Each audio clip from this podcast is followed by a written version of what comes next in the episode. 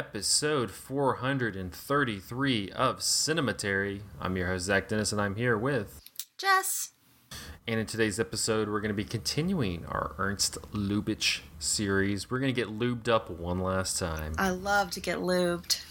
One last time. One last time. One last time.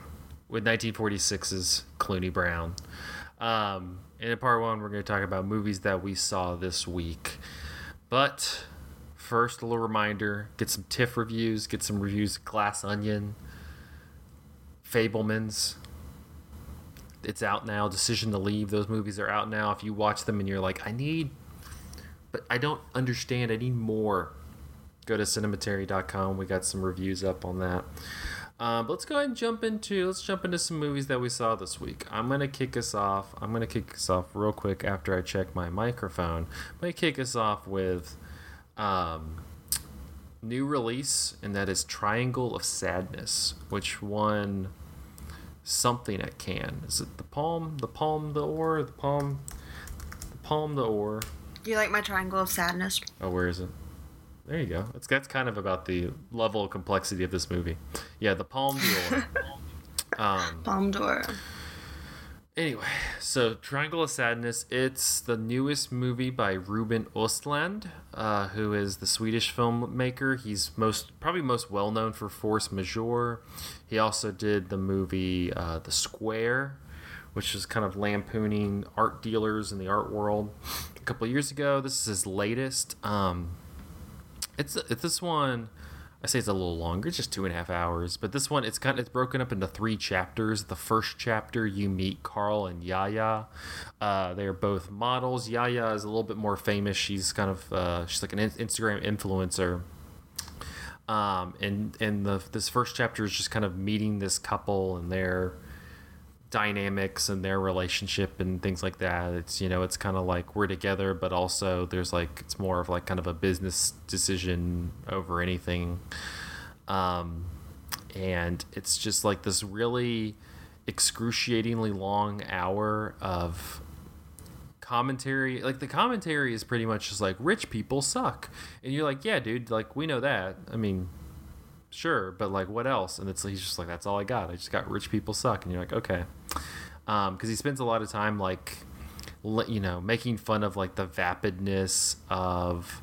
And, and how like hollow like the fashion world is and like the instagram you know the pers- person's whole job is just taking photos for instagram and things like that um, which i'm like i'm fine with but at the same time for this hour it, it doesn't really it's it's not really that like I don't know. It, like, it doesn't really hit that much. Just kind of, it, it literally has like the intelligence of like rich people suck. Isn't it stupid that you just take pictures on Instagram and that's your whole job? And you're like, yeah, it's kind of dumb, but okay. Like, what else do you have to say? And he's like, that's it. Um, and then the second part, they're on this yacht. Flashes up. Um, and uh, Carl and Yaya are there as well. They're she's doing it for like an influencer thing and it's just this this luxury uh, yacht that's filled with all of these super super uber rich people. There's a Russian oligarch.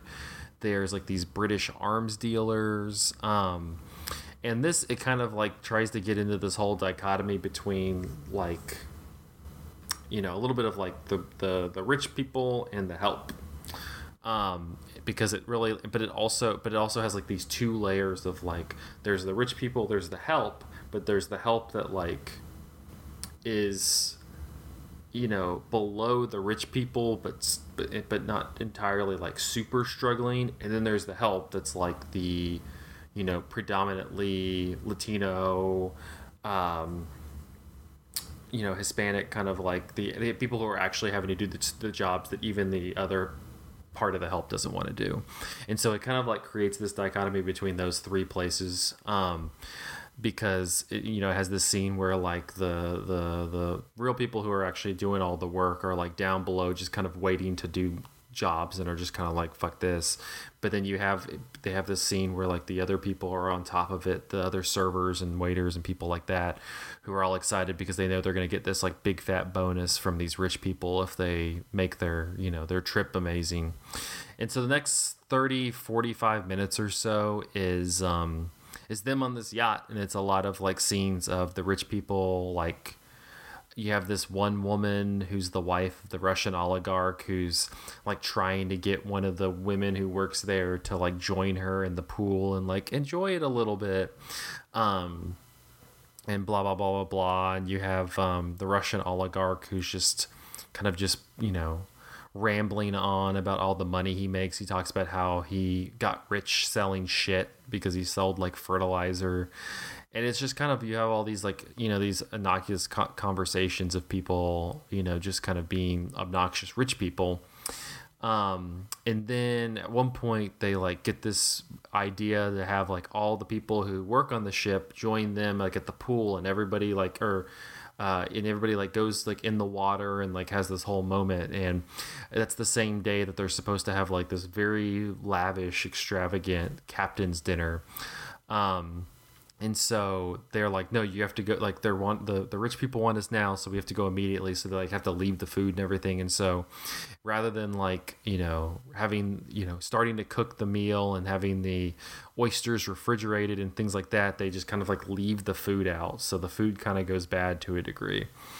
Um and then it moves on to this captain's dinner where who the captain's played by woody harrelson who has is easily the highlight of this movie for like 20 25 minutes. Um, and there's like this you know this lavish dinner where you have all these super rich people. You have a, a storm going on outside. The boat's starting to rock. And you have these rich people who have you know oysters that have been sitting out and other like seafood items that they're eating that is causing them to be sick. And so um, just kind of think of like a combination between that scene in Monty Python where the guy's like super fat and is like is like vomiting everywhere, slash the scene from Bridesmaids where they eat the bad food and they're at the bride at the the dress shop. It's like a combo of that together for about 25 minutes. They're like at least 20 25 minutes. Um which shitting and farting. Exactly. I mean, there's like there's parts where it's coming out of everywhere. It's just, and so and like that's. I mean, that's it's funny for a while. You know, pooping, pooping, and, and vomit and farting's funny. Just. Is that what? But is that the movie? Like, is it a movie that's like just a funny, haha, poopy movie? Well, I think the thing is just supposed to be like it's like taking the piss out of like these are these uber rich, um, very like decadent, you know, like ritzy people and they're like now now like they're sitting on a toilet shitting themselves and vomiting on the floor. Um, and that's like the joke. Um, and I mean it's fine. At the same time, you have this like the best part of the movie is this uh, you have this back and forth between Woody Harrelson's character and the uh, Russian oligarch character because the Russian oligarch is like this proud capitalist, and Woody Harrelson's character uh, um, uh, reveals that he is this Marxist, and they're like having this like philosophical back back and forth while they're drinking and playing cards, and so then they like get to this point where they're just like raging drunk and they're like quoting back lines they're quoting back quotes at each other. And like uh, at one point the russian oligarch is like quoting margaret thatcher and ronald reagan to woody harrelson who's replying with like um, angela davis and uh, karl marx and things like that. It's just, it's it's it's a little bit like it's a little uh, it's very on the nose but also like i think what sells it is just woody harrelson is very charming um, and makes it a lot more entertaining but then all of this happening the storm's happening people are vomiting and and uh, then this this uh, for whatever reason i don't know why they didn't just like crash the ship. So they didn't crash the ship. They just have like these um, pirates like captain phillips style come and like bomb the ship for whatever reason so then the rest of the movie, the last like 45, 50 minutes of the movie is literally a, you know, whoever survived that whole ordeal is stuck on this desert island and it becomes super boring again. Um, and I don't know. I, last week I talked a little bit. Last week I was talking with Andrew about um, the menu, which is another like eat the rich, rich people suck you know, kind of social satire thing. And this one, did you like that one more? No, I fucking hated that movie. no? Um, this one's not. Okay. This one's a little bit better thanks to Woody Harrelson. Um, but is also I, I just I'm kind of sick of these we really got to think about these eat the rich movies. Like again, like not against the topic because inherently rich people do suck even though people say that and then they kind of want to be rich and I'm like, no. Um but I, you know, to me it's just not to me if the if the whole thing is just rich people suck here's them vomiting you're just like i mean okay like it's you know it's kind of like a very surface level like yeah this is kind of funny for like five or ten minutes but then it just keeps going and like I, I, I was talking with people after the movie about and they were like you didn't like it. And i'm like yeah i just really never said anything. And they're like well you didn't have to say it. It could just be entertaining. And i'm like yeah it's entertaining for 20 minutes but then it's a you know two hour and a half movie so you have two and a, two hours and 10 minutes left. And the rest of it is just it's just boring. It's very dry. It's just it's constantly just kind of beating you over the head with um you know that the director clearly thinks that who, who also co-wrote it like thinks that this this lifestyle is so hollow and blah blah blah. And you're like yeah i mean sure but like i don't know. Like like do something with it. Like make something like satirical with it. And it, it, it really like literally has the the intelligence of like a you know a, you know it's like a like a fourth grader going poopy poopy fart you know piss you know? You're just like you're kind of like okay. But in it and i'm yeah. not think- it kind of sounds like the equivalent of like the the annoying person you don't like in class you just put a whoopee cushion on their chair and watch them sit on it. Like yeah which which again i'm not saying it has to be like this insightful but i mean you know like out of the there's there, i think that there's a way that you can kind of couch the satire in in something that also is just kind of um you know making making fun of these life uh, this lifestyle without just kind of pointing out ooh this doesn't this seem this doesn't this seem shallow. Ha ha ha you know? I just and so like i can kind of see why i can see why people have like kind of somewhat responded to this positively. I mean you know again mo- like most people don't really like rich people and so like watching them suffer through this whole thing is fine. But at the same time like we talked about last week there's so many movies about this now that are kind of like positioning themselves as being this like really insight you know this really sparkling cultural critique.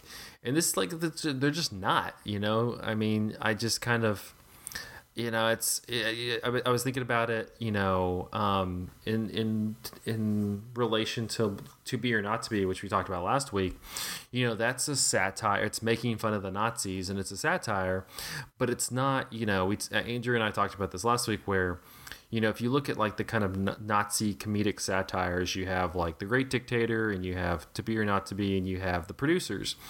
And the great dictator is very like hitler hitler talks and dresses and acts funny. Isn't that weird? Um, and uh, the producers is very like let's just kind of let's like walk up to a to a nazi and just laugh in their face. Um, and to be or not to be to me is the best one because it doesn't make fun of their ass necessarily like how they look or laughs in their face. It like makes fun of like their like their ideology like makes fun of how they view themselves inside which i think is just much more effective. And like this one feels very like like walking up to the rich person and just laughing in their face and walking off and you just like that's fun for a while but like it's not like necessarily a satisfying experience. And for something that's two and a half hours there wasn't much satisfying experience coming from triangle of sadness so not a big fan. Yeah, that sounds just kind of annoying. It was pretty annoying. Um, especially again, it's just so long that you're just like. Yeah. I do feel like there has been a lot of movies like that have come out lately that have been like, yeah, the rich suck, am I right? Like even what was that movie um where the lady marries into the rich oh, family oh, but then yeah. Um and even Knives Out too. I feel like there's just been a lot lately that has been like, yeah, aren't rich people annoying? Or uh, bodies, bodies, bodies. I liked it, but there's I just feel like this is becoming a thing now, Um, Well, it's where everybody's trying to make this statement, and it's like if every movie, which takes like millions of dollars to make, is making this statement, like, well, yeah. You're just it's very. are you patting yourselves on the back? Like, well, it's it, you know, you know, you're just like you're kind of like, well, y'all are rich. You're movie stars. Yeah. you know, like yeah, yeah. Like, Um, shut the fuck up a little bit. Well, and it's just kind of like I think again, it, it's it's not really it's not really getting to the root of what is dislikable about him. It's just it's just kind of making fun of the aesthetic. It's making fun of like I say, like I think you could probably dig in and make a really cool, like a really interesting social commentary on just like Instagram influencer culture and how hollow and shallow of a like thing it is. Um, but this one is more is more just you know it's just you know here's this really hot girl who is not paying attention to anything is just kind of on her phone um and so i don't know. I, I don't think people I, I i just think i think that we just there's a lot of there's a lot of struggle with making effective satires now. You know it's just they you know Lubitsch around anymore. He can't make them uh you know like like the movie we're going to talk about later but I don't know. I'm just kind of it's it's it was just kind of a bummer, and I and I'm again I'm not opposed to these movies, but a lot of the movies that have come out lately have just not been not been entirely effective in my opinion because it's very much just kind of pointing at the screen and laughing and I'm like I'm not opposed to that but like also if we're just going to do that over and over and over again it's going to get boring. So Triangle of Sadness I think it's been playing in theaters and such around. Um, it'll probably be streaming or something soon. Let me see let me see if it's on the old streamers. It looks like it's on you can rent it on Amazon and Vudu and YouTube and all those places. So, But you don't recommend it. no. Yep, see, look at this. I'm looking at they got top stories over here. Why do all eat the rich satires look the same now? Thank you. I'm to I'm to save that for later. um anyway, all right. Jess, I'm to throw it over to you. All right. Well, Monday night I watched. Was it Monday? Yeah, Monday night I think I watched Bullet Train. Um, so that's pretty hot off the press. Um, it's on Netflix. Um, directed by David Leitch. Leitch. Yeah, it's sure. a, um, he's Um, the, the the John Wick and Deadpool guy. It's starring like just about every other famous person you know. It's like a seems like a deliberately like star-studded cast, but every most people are like barely in it. Um, but just like to give you an example, Brad Pitt is the main character. Um, but Joey King, uh, what is she known for? Like remote. She was in that. She she's been in stuff. I'm trying to. Th- She's been she a lot of different she was things. just in that movie, The Princess, with like it's the princess. She's like she's the princess, but she fights, and you're like, oh, that's clever. Yeah, I, it's- I don't think that's what I know her from, but I feel like I've known her from something. But anyway, um, Aaron Taylor Johnson. Uh, who else? Oh, she was in the kissing. I don't know what that is either. Bad Bunny, the rapper, is in it for like ten minutes. Um, Sandra Bullock, Zazie Zazie Beetz, Zazie Beetz, Logan Lerman. Um, anyway, so basically, it involves several different criminals, all kind of on the same heist on a train in Tokyo that's headed towards Kyoto. Um, Brad Pitt is the character you follow, and he seems like he's like kind of a reformed, like a self-actualized, reformed, non-violent, but still gets into like criminal work. Uh, guy. So Sandra Bullock, you end up finding out later. Sorry, this is kind of a spoiler. That she's the voice in his ear uh, the whole time. Um, the one kind of like coaching him through what his mission is. But everybody, the several different criminals are all on this train trying to get this suitcase full of money. Um, and it's just kind of like a series of unfortunate events. Brad Pitt's character thinks that he is unlucky, and you constantly see him like just like constantly evading near death experiences.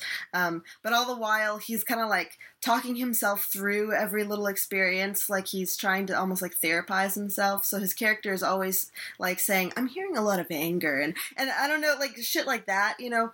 Um, but then there's these two other assassin people who are also after um, the suitcase, and basically every character in the movie has like a backstory. And so the movie is like constantly taking you to these like flashbacks of every individual's backstory and why every individual is after this suitcase or what their motivation is or like how they're connected to each other. And it's definitely like playing up this whole thing, like playing up this trope of I don't know if almost kind of like Tarantino or like in like a Kill Bill kind of way where you have all these different pieces and you're kind of figuring out how they know each other. But in that way, I would compare it to Tarantino. But I thought for this movie, it was like to me the script was so juvenile. Um, there was a lot of cussing, a lot of like fucks, and a lots of violence um, in the in each in the scenes. But the way that everybody talked to each other was just very juvenile to me. So a lot of times it just felt really annoying to hear all like the characters the way they were talking to each other um, and the writing was like deliberately in this over the top kind of overly dramatic overly tropey kind of thing i, I would i don't i feel like it's got to be a satire on like action movies or maybe like japanese inspired action movies like quentin tarantino you know has done but the overly complicated of itness of it just felt kind of tedious to me. Like just going into the backstory and trying to remember how each of these characters are connected. Um, especially when a lot of the characters really just kind of got on my nerves. Um, but it seems very like tiring also to like be doing like unless you like edit it in like kind of an interesting way it seems very tiring to always be cutting away to people in their backstories. Yeah yeah and and again you're kind of watching this like okay i'm just seeing this face the first time and then you're trying to like kind of remember and balance all of these like random people and every every one of these like backstory scenes again is kind of this like over dramatic overblown kind of silly thing. Um it's hard to describe like how like one guy they show him as part of like this whole like samurai crew and and you just see like them kind of like going through and like slicing everybody up. But then it's like set in the modern era um and I don't, i'm not really describing it well but to me i don't know to me the movie was just kind of a little obnoxious. Um i wouldn't say that it's expected what happens i definitely I mean, it was interesting. I think that it, but it was also super long. I felt like I watched it for like three hours. Um, it's it's it's just over two hours long, and I think that it could have been like a nice, smooth, thirty minute kind of movie, and it would have been a little bit more palatable for me. But it was just kind of like long and overly detailed, and but fast too. Just I don't know. Well, it's just like I don't know. It's called Bullet Train. He's got a he's got a suitcase on the train. Like just just just make it about that. I mean, if you like kind of heist action, twin Quentin Tarantino type movies, then maybe you would like it. But the writing to me is like nothing like a Tarantino movie, and I guess I can confess that I, you know, do sort of admire Tarantino. I haven't watched his movies in a long time, but I really did like them growing up uh, when I was first getting into movies. I don't think that the script was anything to compare, other than like maybe just the way that it's shot. Um, that was the weakest part to me, and it, it took me so much out of it that I don't know. Well, this is the dude who did Deadpool too, so. Well, you think that's the thing is like I think on Netflix it was advertised as if you're a fan of Deadpool or uh, what was the other one that they compared it to? Uh, what's well, let's see. It's the guy he did. Um, well, to do what's it? What's the shoot? People are on the on the Atomic Blonde. Atom- also, Atomic Blonde. I mean, he worked on the first John, the first three John Wicks. He was the co-director. John Wick. John Wick. Yeah, it says if you like like John Wick and Deadpool, you'll love this. I like both those movies. I actually kind of do like Deadpool. I think the script is kind of fun in that, whereas to me, it's just obnoxious in this. Oh, excuse know. me. It's did- so juvenile. He only did the first John Wick. He was the co-director on the first John Wick. Yeah. Um, But the action in John Wick is out of this world. Um, I think, and the writing in Deadpool is funny. I just don't. I don't think it's funny. Oh, very we also did uh, the the the Hobbs and I was gonna say Calvin and Hobbes, the Hobbs and Shaw, the the Jason Statham, uh, uh, Idris Elba, um, The Rock, the Fast and Furious spinoff.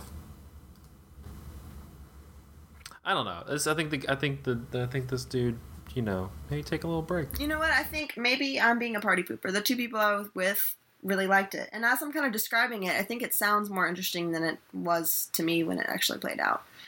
Um, but it's definitely got some twists and turns. It's definitely fast paced. Um, hmm, it's it's Bullet Train, folks. It's on Netflix. Check it out. It's it's bullet train. It's Bullet Train, like, folks. like it's a, like it's an it's Chinatown moment. It's a bird. It's a plane. Stop, Jess. It's It's bullet, Bullet train. Train time. It's on Netflix. Watch it if you want to. Oh, is it on Netflix on now? Netflix. So I might give it a look. I was kind of I mean, curious. do it, do it. You might like it more than me. Maybe I'm being a party pooper. no, I've actually no, you're not because I've I've seen I've seen a number of reviews that were kind of like, again, it was like this like just why is this overly complicated? Just make like a simple like Brad Pitt's on a bullet train and has to defend this package and fights people. Like, why does it have to be anyway? And I've seen Brad Pitt in a Tarantino movie, and it was funny. But Multiple times. yeah, yeah, it, there, he's funny. I like Brad Pitt too, and I thought his character was just. I didn't even recognize his voice. I don't. I don't know. It was just odd to me. Didn't work. Jet. Well, Bullet Train. It's just it's bullet check it. I mean, check it out, man. Just just watch it. You know, sit down, grab yourself a bowl of cereal, and No, chill. It's Bullet Train. It's Bullet Train. All right. We're going to take a quick break and then we're going to go and do some plumbing with Clune, with old Cluny Get Brown your plungers. after this.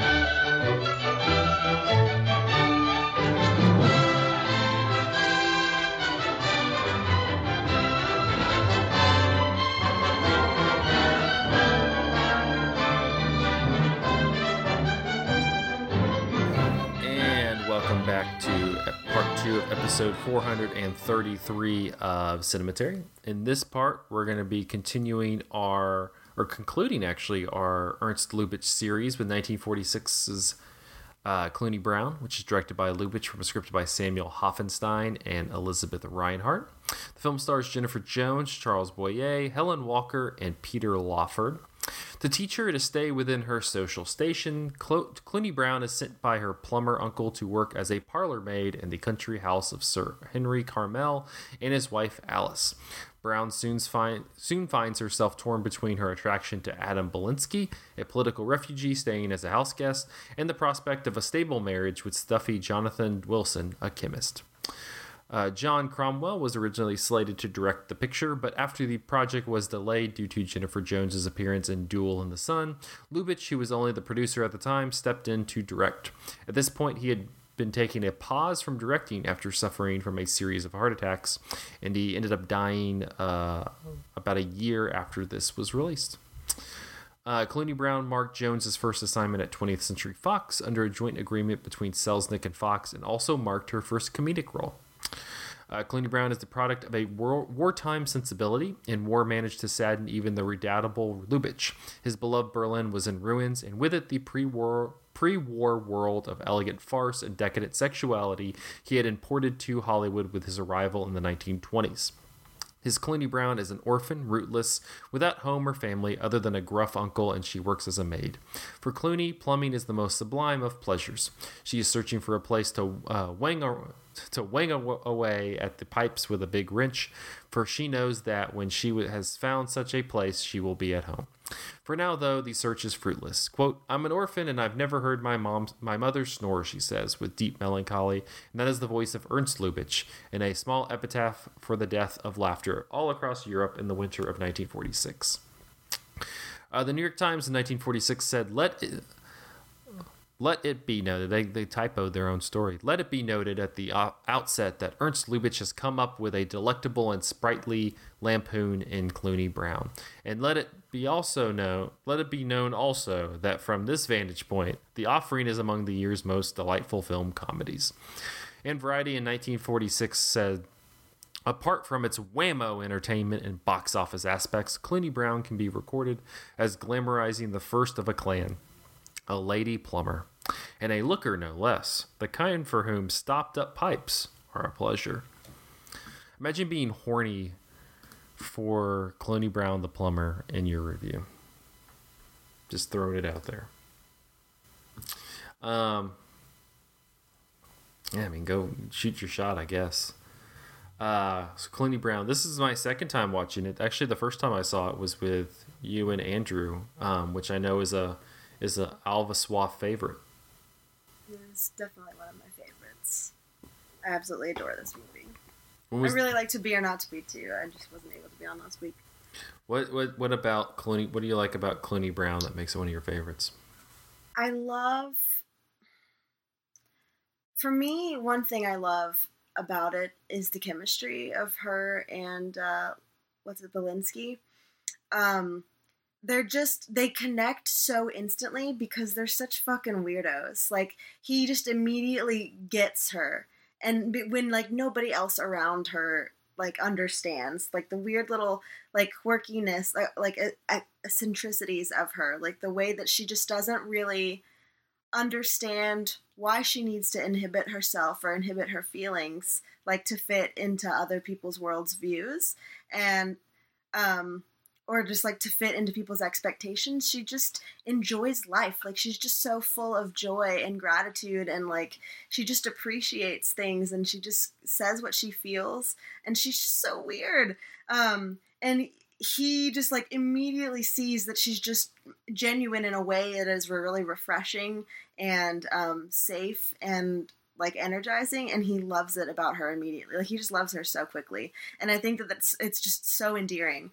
Um, but i love i love her her joy and her energy and I, I think that like just every scene with her is a delight but also hilarious. Like i i fucking love the scene at the beginning of the movie when she gets drunk and she's just like i feel chirpy and then the script to me is just hilarious. Like i love how um she's just just like you know do you ever just feel something and you're just trying your best to describe it? Sometimes you just have to come up with a word but it makes complete sense to you. You're like there's no other way.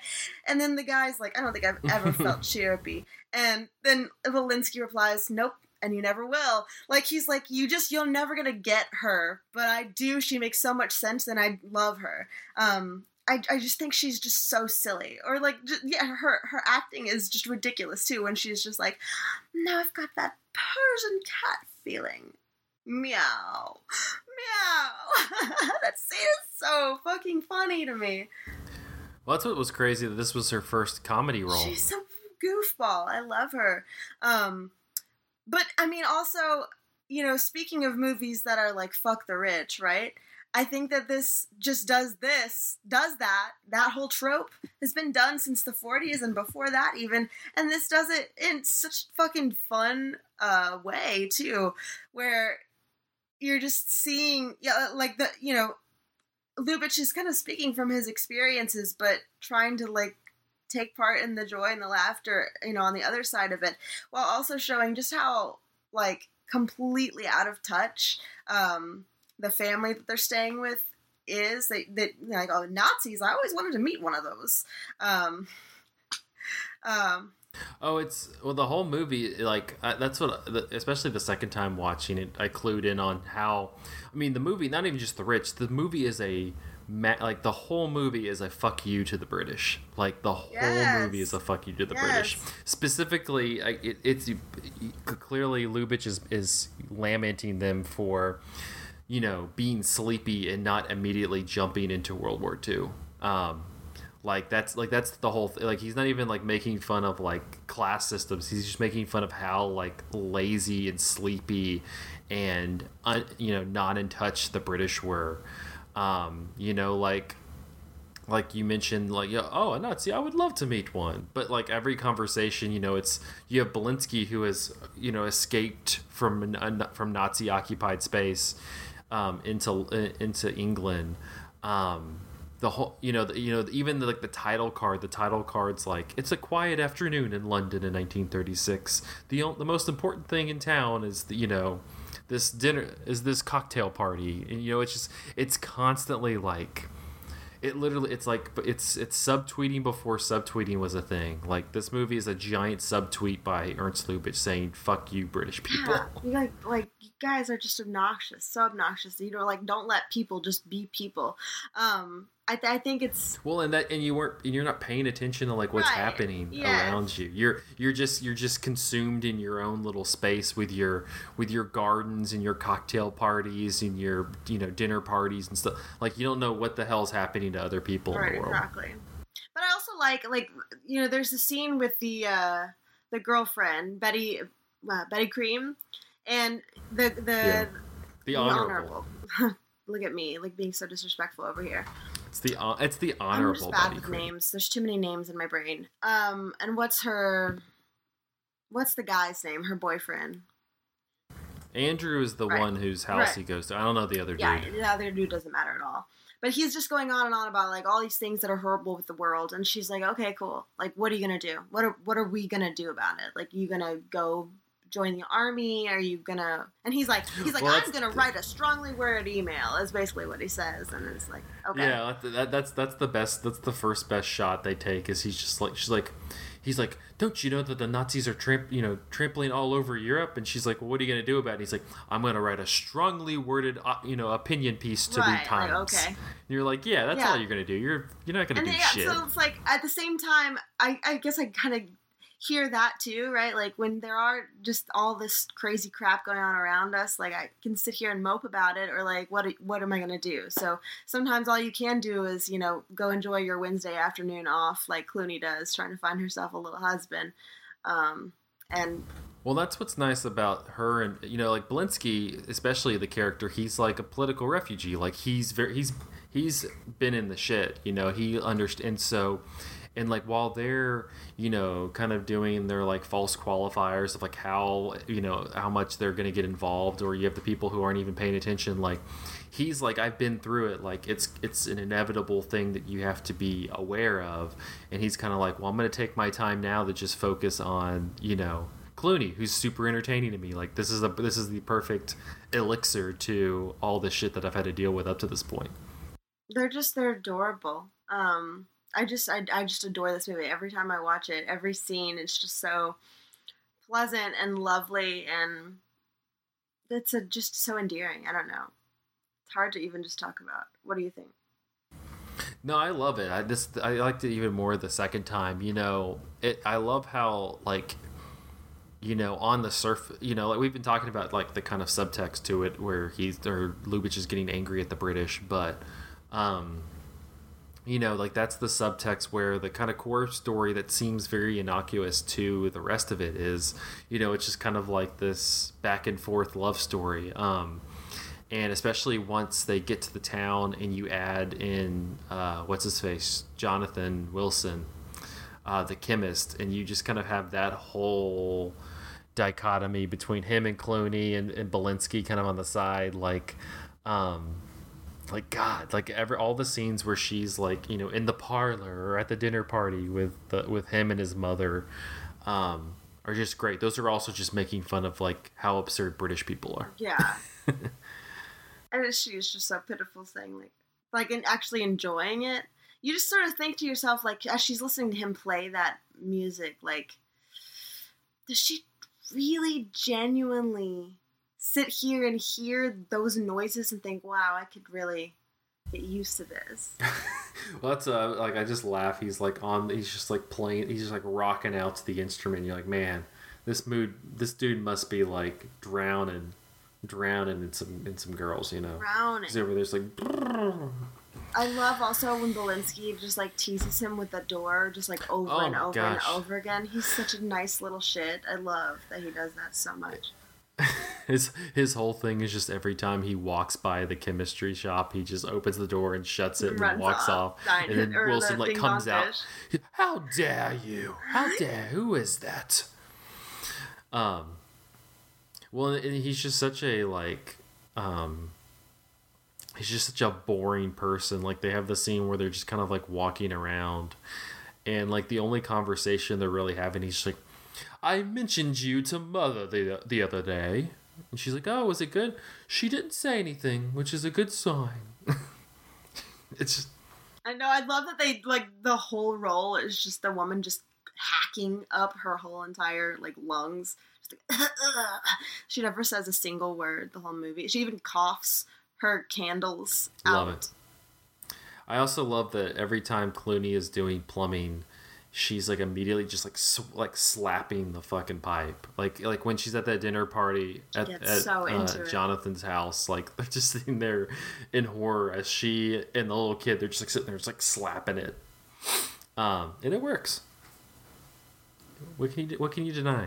Um, no, I like it. It, it. I think it's it's it's very you know this is the kind of movie that I like because it's the sly social commentary, but like I said, he he couches it with this very you know semi innocuous story of just kind of like it's you know it's Belinski's in love with Cluny Brown, but she doesn't realize it till like the very end type thing.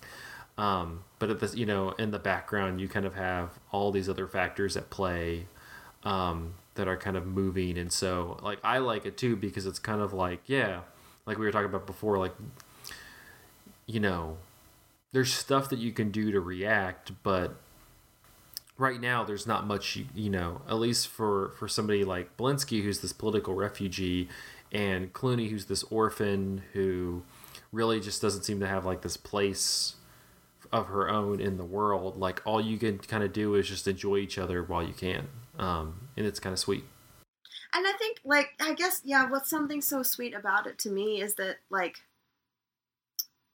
I don't know. It's like there's so many. She, you just, I feel like you can't watch this movie and not love her and not just instantly think that she's just so fun and, and adorable. And like nobody, nobody cher- like cherishes that. Nobody sees what's nice about her except for him. You know, and, I, well it's it's just that everybody's not you know again everybody's not paying attention they all they're they're all focused on just these very vapid very uh very silly you know whether it's a cocktail party or you know the proper the proper jacket to wear to the dinner or you know the process of the dinner. You know like you think of the first time that she gets to the house and she's having dinner and she, uh, before even before she sees Belinski there like you know she walks over with the mutton and goes to the to the the father and is just kind of like no take this one. It's the better it's the better piece. You should take this piece. And like even though they told her never talk to them, like don't pretend like you're not there. Yeah, and it's and then and you know it's that like that whole interaction is funny because like he's like, how dare she tell me what piece of mutton I should get? And then Belinski's like, well, is it a good piece? Did you like it? And he's like, yeah. And he's like, Yeah. then what's the problem? But Yeah. up. Right. Yeah. It's like everybody wants her to take up less space. Like her, her, they want her to know her place, take up no space. Well, and fall in um, line. Just like be not, yeah, be neither seen nor heard. And like even her family, her uncle gives her that like corny ass photo of him just basically like going like this. Um, and she's like, wow, um, I'll like love you and miss you forever. And I'm like, why? This guy is the worst to you. Like, because you hit a pipe one time, he's sending you away. He's sending you to be a, a parlor maid. Also, the the uh, you know pure comedy is that the the head maid and the head uh, butler or whatever who just like are speaking like the most like in the most stereotypical English fashion and also are like kind of uh, like pretty much flirting with each other constantly. Like there's like this like sexual tension between them that you're just like why is there so much sexual tension right here? Um yeah it's uh that one that part's also very funny. It, it reminds me a little bit of like some of the humor in like paddington where the humor is like just how proper they're speaking like they're trying to like process this thing that that is like very unproper you know like whether it's Cluny messing up at the dinner or the scene after where Belinski goes to a room and leaves and they're just kind of like like there's something going on. Um yeah, it's just. What does she say? Like, thanks for coming over. It's man, it's just so nice to get a good bang, bang, bang, and like that. And then he just kind of like stands there for a minute. and He's like, fuck it, and then walks off, like knowing that she just looks. I don't, yeah, he's just like you know, he's just like I, you know, she's super entertaining. He's he's he's just like she's entertaining. I don't know what to tell you. Mm, tell you. And I love like too because I've seen this and Gaslight. oh right, yeah, it's, it's like it's like both different sides of Charles Boyer. Yes, um, and it, it's uh, what what's the girl's name in in Gaslight? Um, Ingrid Bergman. Yeah, and the way the way like the whole movie, oh, so many times throughout the movie, he goes Paula, Paula, like he's trying to like infanti- infantilize her, and so he's such like a such a shit in that movie, and he's so sinister and so it's so nice to see like him play this soft and loving side, but also just kind of also kind of got a little like chaotic neutral and like prankster in him too. Just kind of fucking with people, but just doing it in in a manipulative but ultimately good kind of way. Um, I love I love the compares. Like I don't know, comparing him in those two roles. Yeah, it's very it's very light and dark. And he's really good, and I I love that he nails both of those sides so well, but both are like kind of manipulative. Like I would say that his character in this is pretty manipulative too. Um, but ultimately in a good way. Well, in this one, he's he, he's a little minute, but in this one, it's interesting because he also like you know you we, t- we talk about people aren't paying attention to Cluny. People are also not paying attention to him because like you think of the first time he meets Andrew and his friend um, and Betty Cream, and they like completely don't let him talk or explain who he is. Um, and they're just um, like, "We have to rescue you. Let us help you right now." And he's like, he's just kind of you know, whatever. Well, sure. it, it's just kind of it's it's making fun of like this this you know people who just kind of like pick up a cause type situation. Like they don't really have a firm understanding of of what this person needs or if they need anything at all or what they're just like they're just like I have to you know I I won't feel good about myself let you know he, they're sitting there haggling over the the 20 pounds and he's they're like we couldn't we couldn't bear it if we knew you if you we knew you were leaving without taking 50 pounds. And he's just like I'll take the 20 pounds. And if I ever need another 30 pounds you'll be my first call. And they're like thank you so much. Great man great man. Um no, I think it's really I think it's really subtly it's so sly and subtle in how much it just kind of makes fun of not just the British but like just kind of social norms. Like it just kind of makes fun of how how people are so in, like ingrained to act like they feel like they're supposed to act and how they're so you know inhibited by by that that they can't see you know they're missing they're missing you know everything literally all this wild and crazy stuff around them because they're just so inhibited by this is the way I'm supposed to act this is the life I'm supposed to live you know this is even like the kind of relationship between Andrew and Betty it's like it's like that's the thing like but, by the end it's just like literally Belinski's in there just like it's just just do it already like stop being so fucking stupid. Um you know it's just kind of uh, it's a great movie of kind of going. These are the rules. Like, the, like, look how boring and just um, uninspired these lives are if you're just following the rules and the traditions, and, and you know when you could be like Cluny Brown and just kind of like doing whatever the hell comes to mind. Fun and and laughing and being just a silly silly Billy sometimes. Like you should you should be having fun. You should be being silly. Um, and I don't know. I guess I just kind of see myself in her too. Just this little person who's just kind of like bumbling around and, um, I don't know, bumping into stuff and laughing along the way sometimes. And I don't. You're telling me that that Cluny Brown wouldn't be an amazing dinner party guest? Like, come on. she would make me laugh constantly. I don't know, guys. I just, I think she's just a lovely little character. Um, I think. Yeah, and it's one that I think. I mean, it's it's Lubitsch's last movie, but I think it's one that kind of gets. Um, it's not as well known. I mean, it, it, I think it got a little bump when the Criterion Collection put a release out of it, but it's one that kind of It's a weird movie to describe too. I keep telling people, "Yeah, I'm gonna watch this movie called Cluny Brown." And they're like, "What are you talking about?" And I'm like, "Oh, it's uh, about this girl in Britain. She wants to be a plumber, but then she has to be a maid, and then nobody wants to let her be a plumber." And it's like, "What the fuck are you talking, about? talking about? Yeah. You just gotta see it. You just gotta watch it." Yeah, and it's it's like I was thinking about after I finished it. It's a, it's a very it's an easily rewatchable movie. Like it's a very brisk, briskly paced. Like you could I could easily like watch it again because it's just kind of moves. It's very entertaining the entire time. It moves along, but no, it just kind of. It's even for him. It's very like you think of um you think of like Trouble in Paradise, uh, you know, To Be or Not to Be, um, you know a lot of a lot of his movies from like the 30s that are a little bit more well known this one's his last one um, and it shows that even even though he dies the next year like he's not missing a step um, i think it's just as like you talked about it's just as sly and funny and subtle as um, as to be or not to be is um, it's just kind of a weird it's a weird outlier for his career that i think I don't know for people who are who are either watching along or kind of interested in Ernst Lubitsch's movies. Um, I would check this one out. I think it's a good. It's a it's it's really a good like litmus test to see how much you want to be. How much how much you can kind of. I think this is the kind of one if you get Cluny Brown, you you like really get Ernst Lubitsch.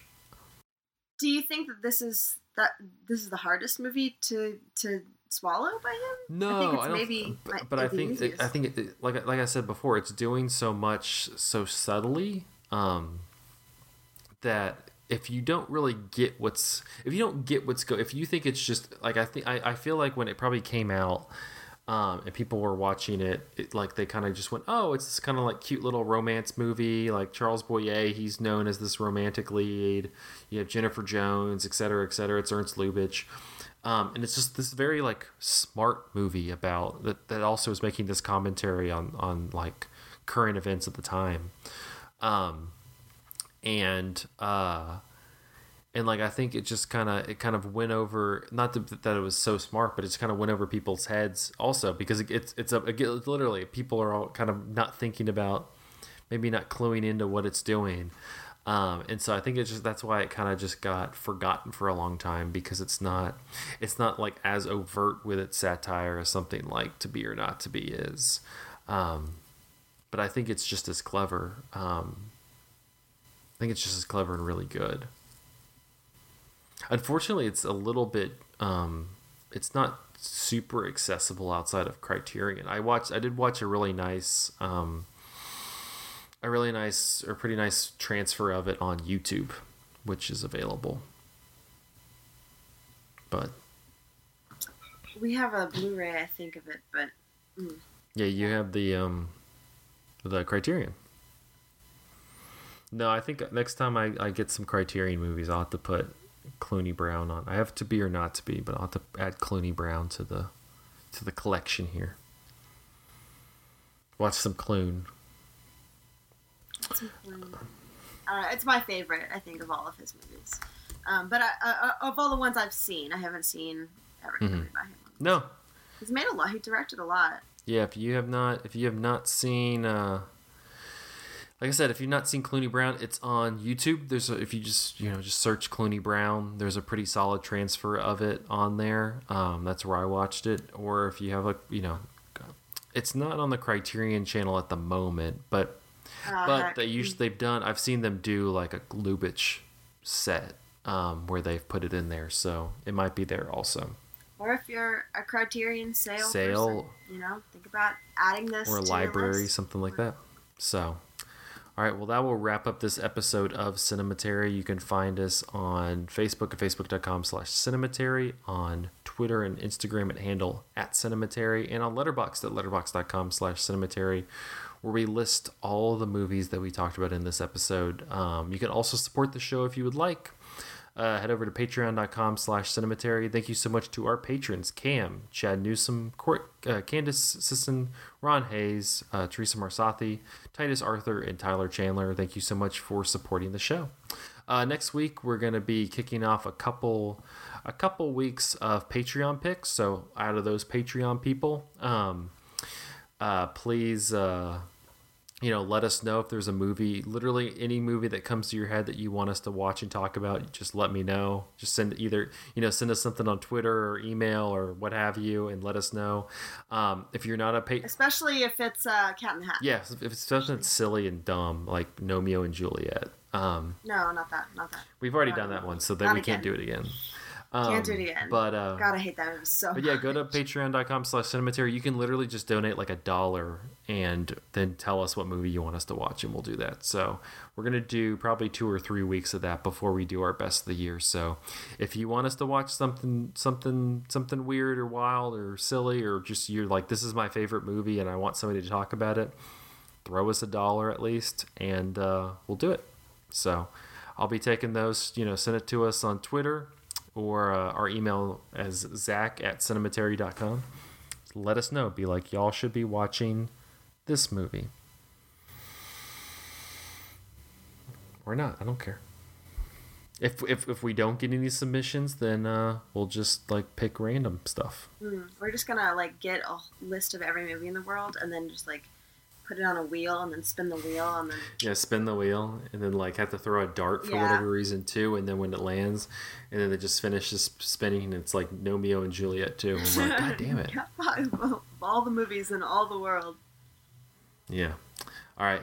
Until next week. Thanks y'all for listening. We'll see you then.